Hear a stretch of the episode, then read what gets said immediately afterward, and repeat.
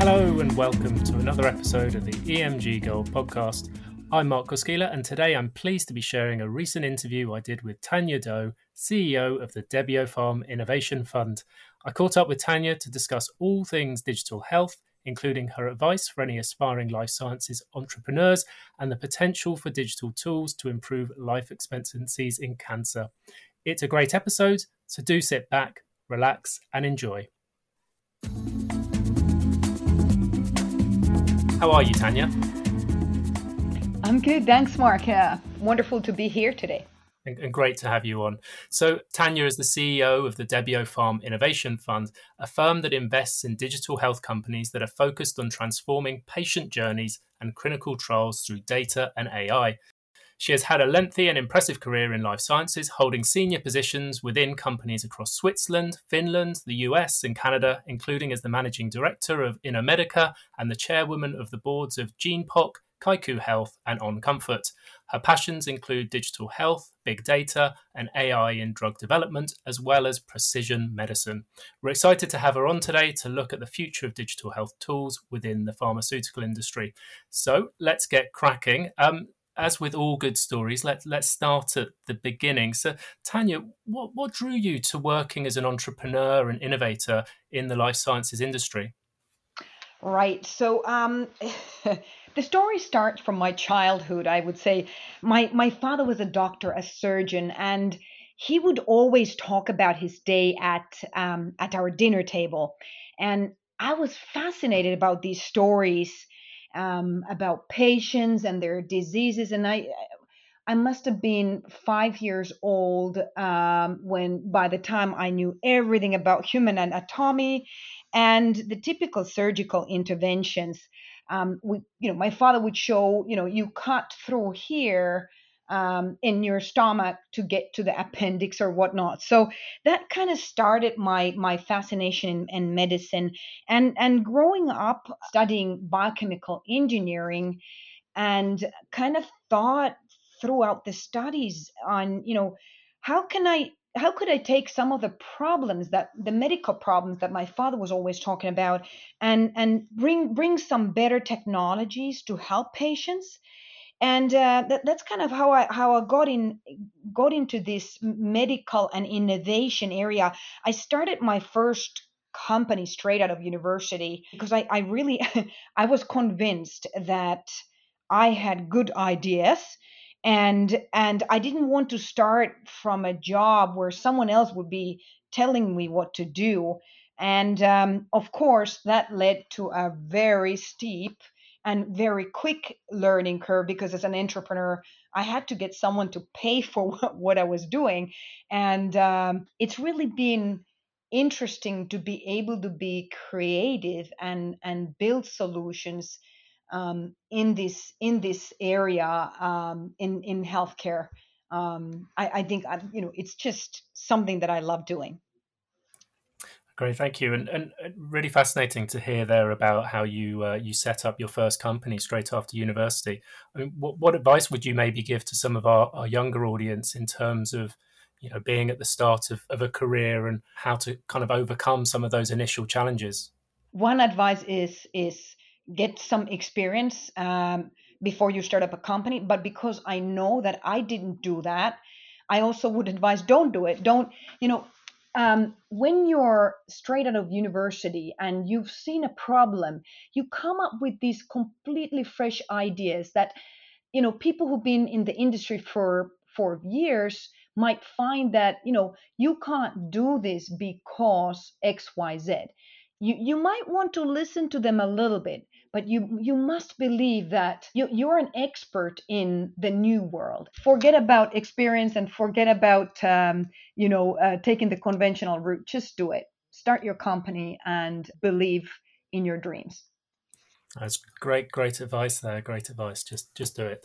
Um, and and and picking up on that that point in terms of the future obviously you know there's huge potential in, in digital and digital health tools. So what are the most surprising ways that digital health tools are revolutionizing drug development? And c- could you give us a few concrete examples? Sure sure. Um, i would say that uh, it's it's been an interesting journey because we first thought that AI will solve everything. Um, and and we were really excited about bringing AI to uh, drug development. Then we realized that it's not going to happen immediately and and not not easily. You know, data needed to be cleaned and aggregated. Data ownership and security issues need to, needed to be solved. And and we kind of put the AI to the side for a bit and moved towards looking for you know workflow solutions, easier, smaller point solutions for whether it was patient communications or scheduling appointments or keeping patients in clinical trials or, and so on. But in the in the kind of background, we still kept cleaning data, aggregating data, making you know those basic um, kind of the basis for for for doing something with AI. We, we've built the background, and I think that we are starting to come to a, a, a moment again where we're saying, okay, now let's apply AI now. And I, I think that it, you know we, we have a huge chance on on changing the way we do medicine in silico modeling. Um, we could we should model um, drugs in disease models um, where you know kind of on, on the computer but um, instead of going directly to humans or or animals uh, we should simulate the efficacy and safety of drugs in virtual patient populations.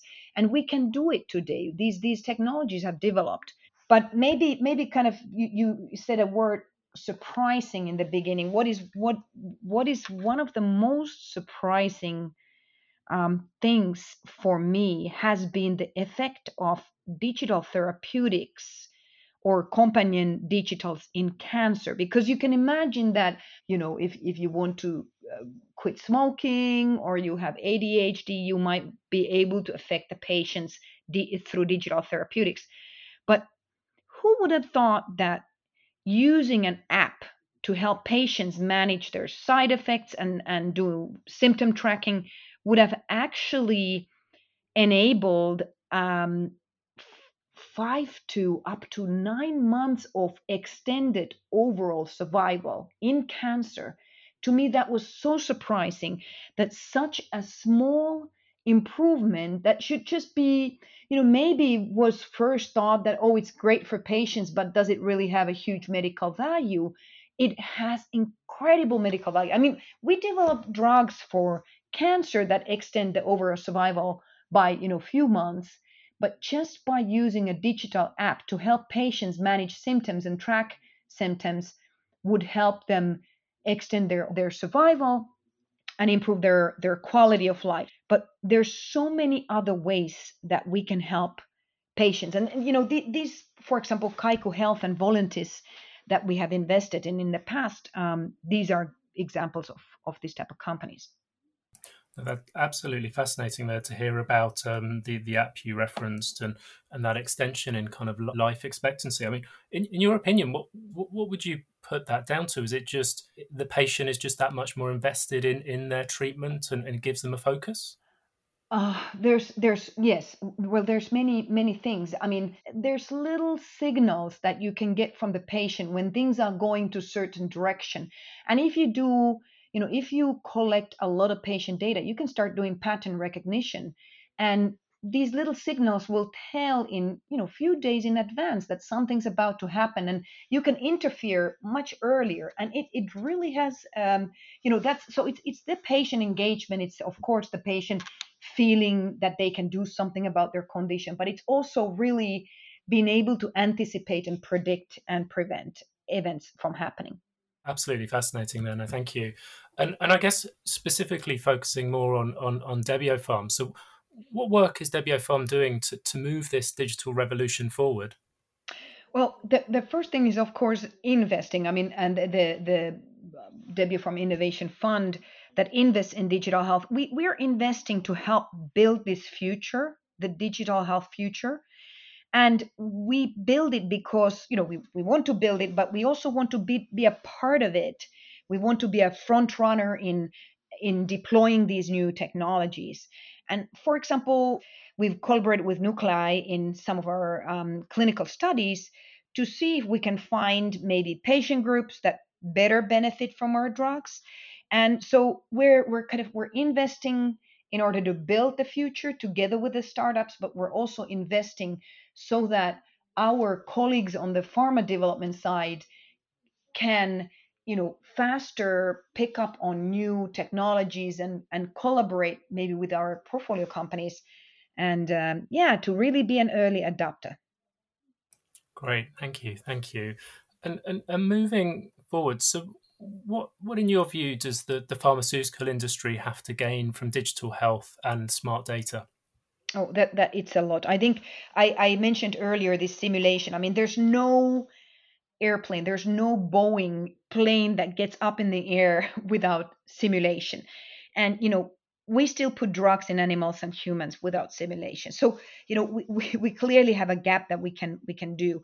Um, i think the bigger impact in general is in making drug development faster and and cheaper you know healthcare issues the the aging population and cost of healthcare these healthcare issues are they they touch pharma as well we need to do our part of making health more efficient and more more more accessible and and affordable you know and and pharma industry is a is is a very difficult business. Um, there's extreme regulation around everything we do, and you know the complexity of biological sciences is is something that you can't you can't there there's it's it's not like banking business. It's it's it's very complex. We've we've we you know pharma industry for those reasons we have been the last industry to do um, digital transformation but but now is the time i believe that we have enough you know well developed um, um, software enough enough uh, we can handle huge amounts of data with genomic data with imaging data. And it's this is the time to transform our industry into into the digital future. So with with that in mind then so what what does the future benefit for for patients look like? I would say um, knowledge of their own health uh, so, so for patients in the future having knowledge of your own health and having the capability to affect your own health and measure it themselves is extremely important you know we, we I want everyone to understand their own predispositions. You you need to be able to have your own genetic profile. You need to understand what might be your you know you know are you are you the type of person that might have um, um, you know higher genetic disposition for cardiovascular diseases or or metabolic diseases or something else. Um, if you understand that you can prevent. Um, you can you can prevent through digital tools.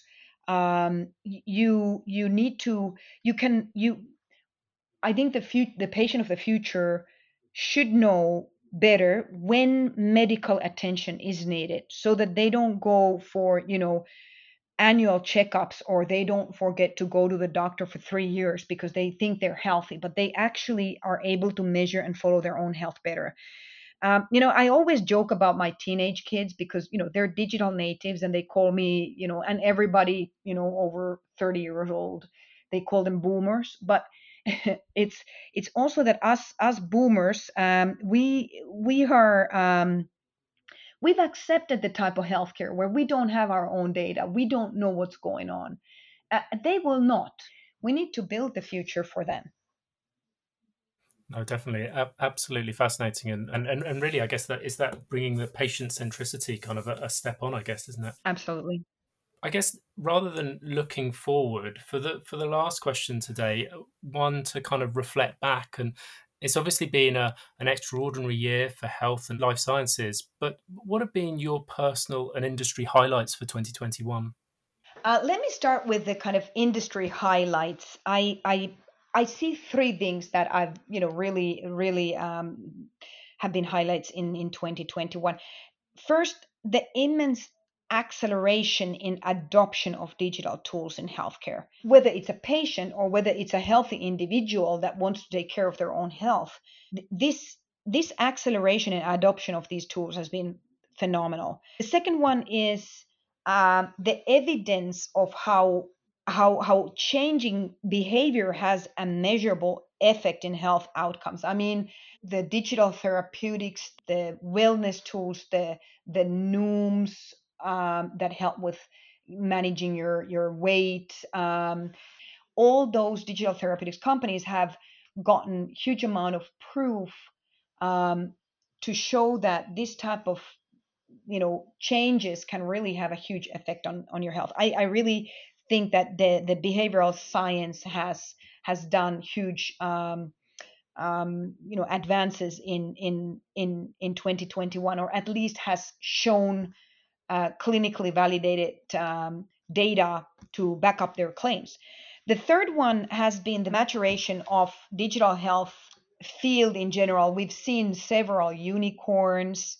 We've seen seen some very high profile M&As. This all means that you know we are still in I would say early to mid early innovation uh, in digital health, but we are seeing some maturation.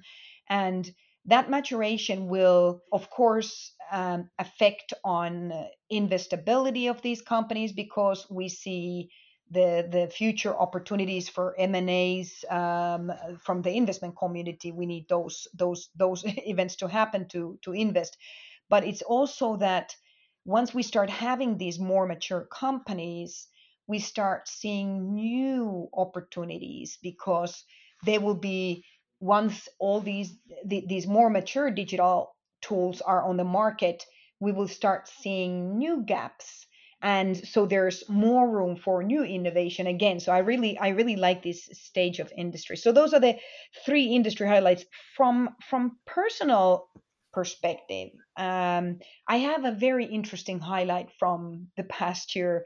Uh, my father i started the story from my father who was a doctor but he's now 86 years old and he participated in a digital health clinical trial um, in 2021. It was a, a, study by Roche on on uh, some cardiovascular um, conditions, and it's incredible because I saw firsthand uh, how continuous measurement, uh, connected devices empowered a patient, an, an elderly patient, um, it really empowered him to see how he's developing. He it encouraged him to, you know, take more steps per day, and it made the patient feel safer. It he felt that you know somebody is looking at my data on a daily basis and someone will will call me and know what's happened to me in between and i don't have to tell them. So